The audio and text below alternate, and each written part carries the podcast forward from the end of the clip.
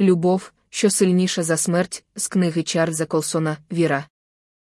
У містечку Нікельмайнс, що в Пенсільванії, любов переконливо довела, що вона є сильнішою за смерть. Уранці 5 жовтня 2006 року 25 дітей навчалися в місцевій однокімнатній сільській школі, подібній до комори споруді з невибагливою дзвіницею і переднім ганком на сталевих шворнях.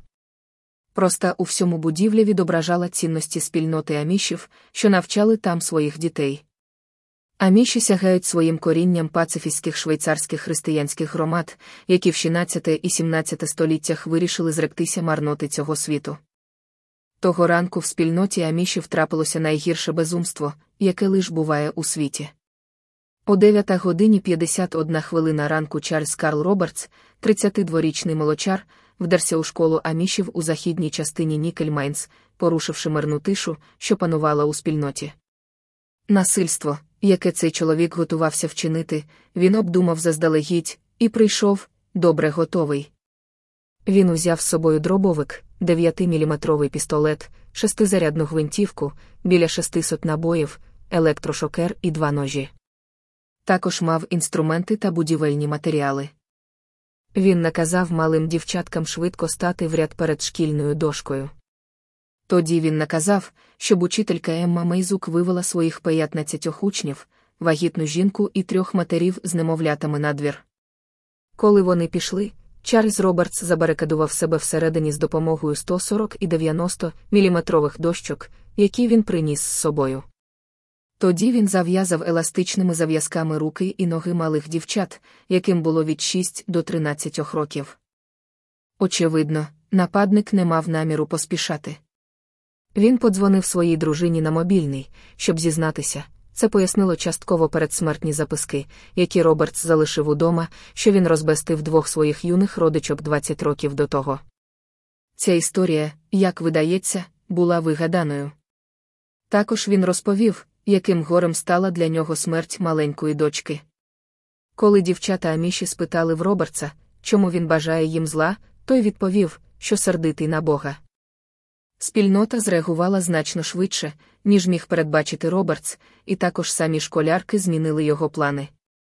Про задум Робертса зґвалтувати дівчат свідчив лубрикант, який він приніс з собою, але їхня вчителька, Емма Мейзук, відразу побігла до сусідського будинку і викликала поліцію о 10 годині 36 хвилин. Поліцейські прибули вже через 9 хвилин. Вони звернулися до Робертса з гучномовців на патрульних машинах. Той відповів, що якщо за лічені секунди територію не очистять, то він повбиває всіх. Тоді обізвалася найстарша з дівчат Меріан Фішер. Рідна мова амішів, швейцарський діалект німецької, тож вона щосили намагалася підібрати англійські слова. Застрель мене і відпусти всіх решта, благала Меріан.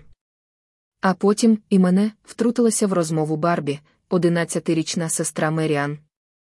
Вони виявили найбільшу любов, на яку тільки здатні люди. Рознервований відвагою дівчат і появою поліції, Роберт спробував стратити всіх десятьох школярок, нещадно поливаючи їх кулями. На звуки пострілів в будівлю примчала поліція.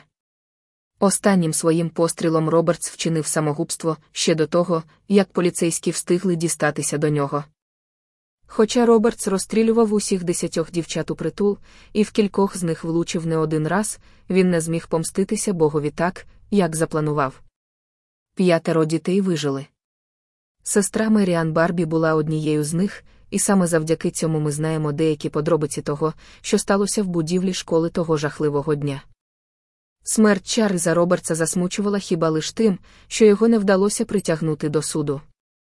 Але саме тут ця історія повернула в цілком несподіваному напрямі. Уся спільнота амішів взяла приклад з самопожертви і любові до ближнього, які виявила юна Меріан Фішер. Хоча Чарльз Робертс вирішив вилити свій гнів на невинних, аміші подарували прощення винним. На кадрах кінохроніки видно старосвітський кортеж амішів, що котиться по головній вулиці Нікельмайнс, прямуючи на похорон замордованих дітей. Це була зворушлива і мальовнича сцена.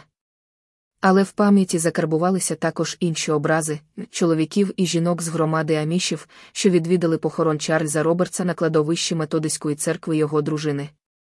Вони наполягали на тому, що не мають права судити його. Старші амішів навіть попросили свою спільноту утриматися від того, щоб вважати Робертса злом. Також аміші зв'язалися з Марі Робертс та її дітьми. Вони запросили сім'ю відвідати похорони дівчат, бо Біблія каже плакати з тими, що плачуть, і сім'я Робертсів оплакувала свою втрату. Коли звідусіль почали стікатися кошти на медичні потреби поранених дівчат, старші в спільноті амішів передбачили, що з цих грошей буде створено спеціальний фонд на допомогу вдові вбивці та її трьом дітям. Замовити друковану книгу, завантажити в електронному вигляді, читати відгуки на сторінці книги.